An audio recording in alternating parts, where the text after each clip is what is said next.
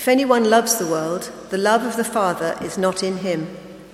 For everything in the world, the cravings of sinful man, the lust of his eyes, and the boasting of what he has and does, comes not from the Father, but from the world. The world and its desires pass away, but the man who does the will of God lives forever. And go, moving on to chapter 3, verse 1. How great is the love the Father has lavished on us, that we should be called children of God. And that is what we are. The reason the world does not know us is that it did not know him. Dear friends, now we are children of God, and what we will be has not yet been made known. But we know that when he appears, we shall be like him, for we shall see him as he is. Everyone who has this hope in him purifies himself, just as he is pure. This is the word of the Lord. Thanks be to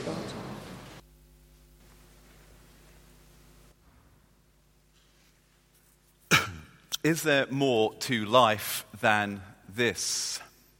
That is the question posed at the beginning of the Alpha course. And by this, I guess they mean uh, life with uh, all its ups and its downs, life as we uh, typically experience it, perhaps even life as our uh, culture typically leads us to uh, expect to experience it as our culture leads us to, um, to understand it? It's a good question. I take it that if there is more to life than this, then we would want uh, not to miss out on that. For those uh, who are perhaps at this time uh, struggling, uh, perhaps struggling to make ends meet, or perhaps struggling in a more general way, then this might feel a particularly uh, pressing, immediate question. But it may be that you're in a season where life feels um, uh, pretty good, uh, life feels pretty sunny. I still think this is a question that persists, uh, even in those seasons. I still think this is a question that often comes to mind, even when life feels good. I think it is true, is it not, that there are many in our society, and we may have felt this ourselves, who would have that nagging sense, even perhaps surrounded by significant material comfort, a nagging sense that there is, or uh, there should be, or possibly just there might be uh, more to life than I'm currently experiencing it. Or to put it another way, that there might be a bigger story, a bigger reality to the one that I see day by day playing out, that might give a greater sense of meaning, a greater sense of purpose to all that I do and to all that I experience. Uh, last week, I think it was, I read a blog uh, which uh, posed this question Why is it that Star Wars is such a popular and enduring movie franchise. And it is because stories have power. Stories have power, and the story that Star Wars tells has a particular power. And uh, the person who wrote uh, this piece uh, said this Star Wars' uh, second great distinctive is this no other movie franchise better understands this elemental truth of the universe, there is a reality deeper than our senses can apprehend, a reality that underpins everything and impinges on everything. Star Wars has boldly gone where art has often found it hard to go, opening up our imagination to the possibility of a transcendent reality that affects daily life now. And I think that's right.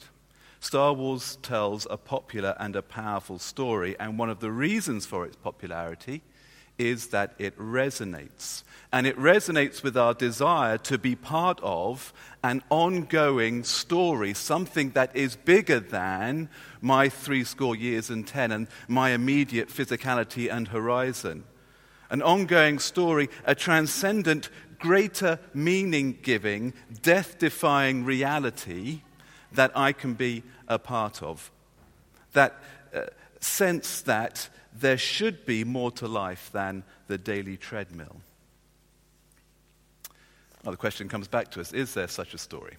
Is there a transcendent reality that can bring a greater life, although uh, not necessarily an easier one, than the one our culture so often leads us to settle for? And Jesus said, Yes, there is.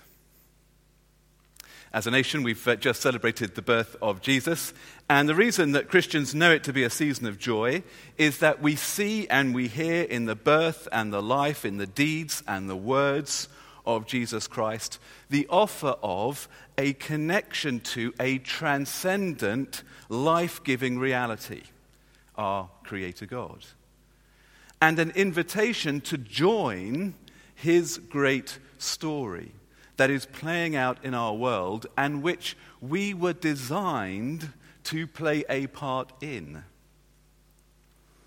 It is, the Bible will say in, uh, in a challenging way, it is a story we have uh, deliberately disconnected ourselves from. But God, in His love, has sent His Son Jesus to show us something of God's story for us and to enable us to reconnect to God and His story for us. But to connect to God's story, we need to disconnect from the world story. And I think that's what John is saying in chapter 2, verse 15. And if you want to have a look at it, it's on page 1226. Uh, Do not love the world, he says, uh, verse 15, or anything in the world. If anyone loves the world, the love of the Father is not in them. He's not saying that we should, as Christians, uh, Christians are called to despise people uh, and to despise the things of the world. Uh, many, most of the things of the world are God given, God created. People, food, houses, clothing, uh, money. These are God's creation. These are God's gift. They're there to be enjoyed. He's not saying hate everyone and everything. So, what is he saying? He's saying, I think, that there are two great stories essentially, that are playing out in our world. Two great stories that you can attach yourself to, that you can define yourself by, that you can allow yourself to be shaped by. There's a story of the world, and there's a story the Father tells. And you can't love both. And by love, he means, as is often the case in the Bible, you cannot pledge your allegiance to both. Love here is the language of ultimate allegiance, where it is that we're looking for life. And John says you cannot attach yourself to both stories. Don't look for life in all its fullness in the story of the world, look for it in God's story. What is the story of the world? Well, in broad brushstrokes, I think it is, um, it is well told by the adverts, it is well told by Hollywood movies, it is well told by the bestsellers that human flourishing is found in a, a sense of individualism, expressive individualism. Uh, life is found in being true to yourself. Uh, that materiality, that the material world is all that there is, or at least, to nuance that a little bit, all that really counts at the end of the day. Uh, so, the greater the level of material uh, comfort we enjoy, or relational success, or personal success, the greater our level of life. That's what the adverts are telling us. And we live in a world, in a culture, I think that pulls constantly our eyes down to the here and now, to the what we can see, to the what we can taste, to the what we can touch. I think we see the story of the world playing out in the world's tendency to focus on self and to focus on stuff. Again, I think that's what John's saying in verse 16. For everything in the world, the cravings of sinful man, the lust of his eyes, the boasting of what he has and what he does, doesn't come from the story from the Father, it comes from the story the world tells. We are so often consumed by and consumers of what we can see with our eyes, what we desire with our flesh. We pursue it because we think that's where life lies the person who um, wrote that uh, comment about Star Wars, went on to say this. He said, This, I think, is one of the hardest truths to live out consciously day by day that there is more to life than what we can see with iris and retina. If there is a transcendent reality, I think our culture says, well, if there is a transcendent reality out there, it's pretty passive.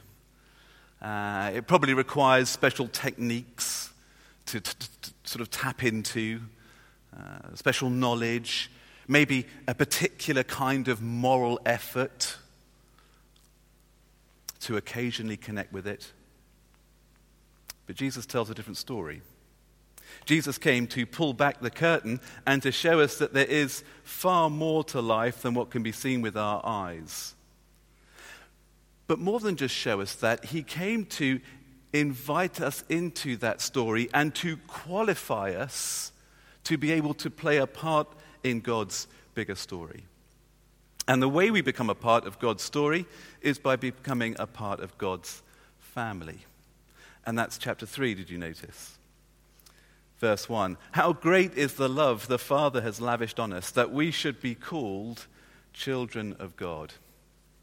Here is God's great demonstration of love that He opens His arms of love and He offers adoption into His family and His great story. Now, John is writing to uh, Christians who have tasted the love of God that's been lavished on them. Uh, they've tasted it, by the way, not because they were special, not because they were especially good, not because they were wealthy, not because they were clever. They were very, very ordinary people. But they had tasted God's love because they had heard and embraced the offer of Jesus that John had spoken of. If you remember from uh, uh his gospel, he writes this in the first chapter.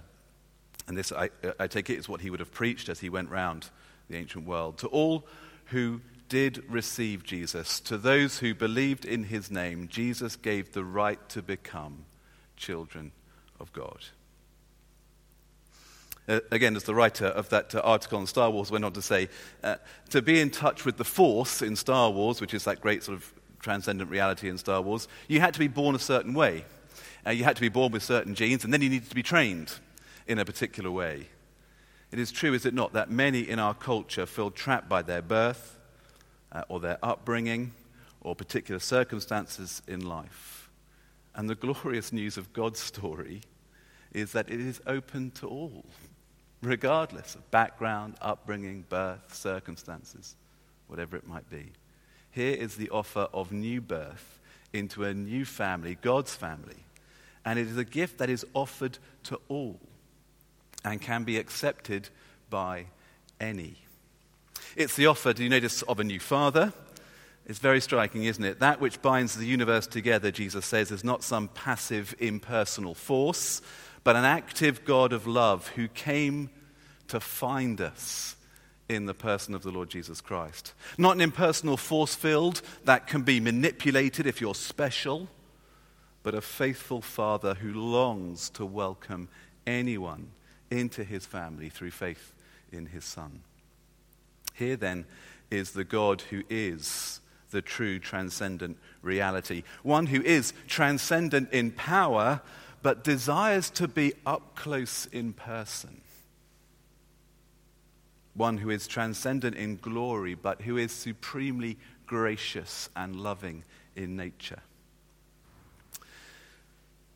when Jesus was praying on the uh, eve before he died, he was praying uh, just to one side of his disciples. His disciples overheard him. And uh, one of the things he prayed was this. And you can read uh, this again in John's Gospel in uh, chapter uh, 17. Now, this is eternal life, Jesus said, that they know you, Father, the only true God, and Jesus Christ, whom you have sent. Is there more to life? Yes, says Jesus. Life is knowing the Father through faith in the Son, being adopted into God's family and his story for you and his world. That is life. When we turn to Christ, we get a new Father and we get a new future. Did you notice that? Verses 2 and 3? Excuse me. Uh, chapter 3, Dear friends, now we are children of God, and what we will be has not yet been made known, but we know that when he appears, we shall be like him, for we shall see him as he is. God's story extends beyond the grave. Again, I think that is a common sort of sense that our culture has. I think there is a sense we were made for a life that extends beyond the grave. I was at a family funeral on uh, Friday, and uh, it was um, a, a, secular ceremony. Um, and I was very struck uh, by a refrain that ran all the way through the ceremony that the deceased should live on and, and would live on in the hearts and the memories of those who had gathered. And for me, it was another example of giving voice to this sense that the human person, with all their experiences and all their significance, should live on. And the Bible says we have that sense, all of us have that sense, because we are made in the image of an eternal God. We were made for eternity. And John says God's ongoing story for those who embrace the Lord Jesus is a wonderful one, verse 2 and 3. One of hope. It is to be raised and fully restored in God's image. In other words, it's to be the people we were originally created to be perfect sons and daughters of the living God. And notice, too, friends, that it is because being like Jesus is the Christian's future, that Christians strive to be like Jesus in the present. Did you see that in verse 3? All who have this hope in him purify themselves just as he is pure.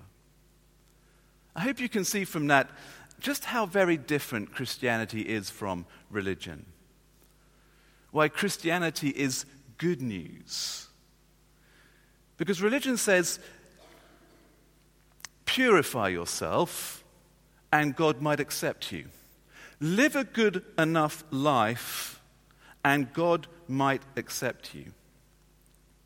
But Christianity turns that on its head.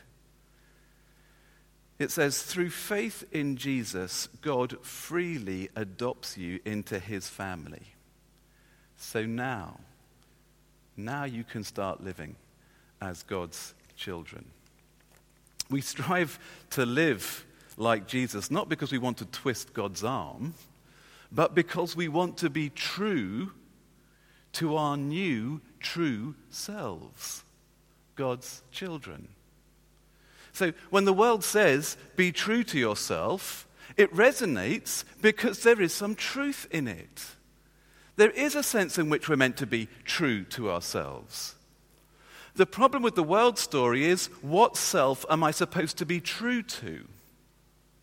The self that has rejected God's story and been damaged by that rejection, such that we're never what we should be, let alone what we could be.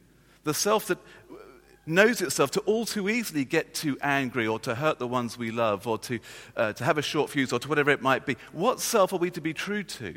The one that has been damaged by our disconnection from God's story? Christianity says, no, look, God says, accept me, accept my story, and I will renew you. My forgiveness will free you, and my spirit will fill you, and you will experience new life as you become increasingly true to your new true self as a child of God. I will give you a new identity. I will begin to give you a new nature by my Spirit. I will make you a son and a daughter of God, and I will begin to transform you and empower you to be true to that self, which was the self you were created to be. G.K. Chesterton, uh, the famous uh, author, uh, said this I had always felt life as a story, and if there is a story, there is a storyteller. If you have ever thought or felt that there might be more to life than the story our culture tells, then you are right. There is a greater story being written by a greater storyteller than our culture, and he is our Creator God. And he has sent his Son, Jesus Christ, into our world to invite us to be a part of his greater story. He offers forgiveness of sin and reconnection to Him and his story, and thereby to give us life in all its fullness, which is what Jesus promised to all who follow him. Accepting his story for us is challenging because it is a different story to the one our culture tells. It is a story where we find ourselves displaced from the center. It is a story in which we find life not in the acquisition of goods, but in the adoration of our Heavenly Father. Is there more to life than this? Absolutely. But to receive it, we need to turn around. We need to lay down our old way of life, the old script, if you like, that we used to read off, and embrace the Father through faith in His Son. And as we do so, we embrace Him. We embrace life in all its fullness. We embrace a greater story, the story He is writing.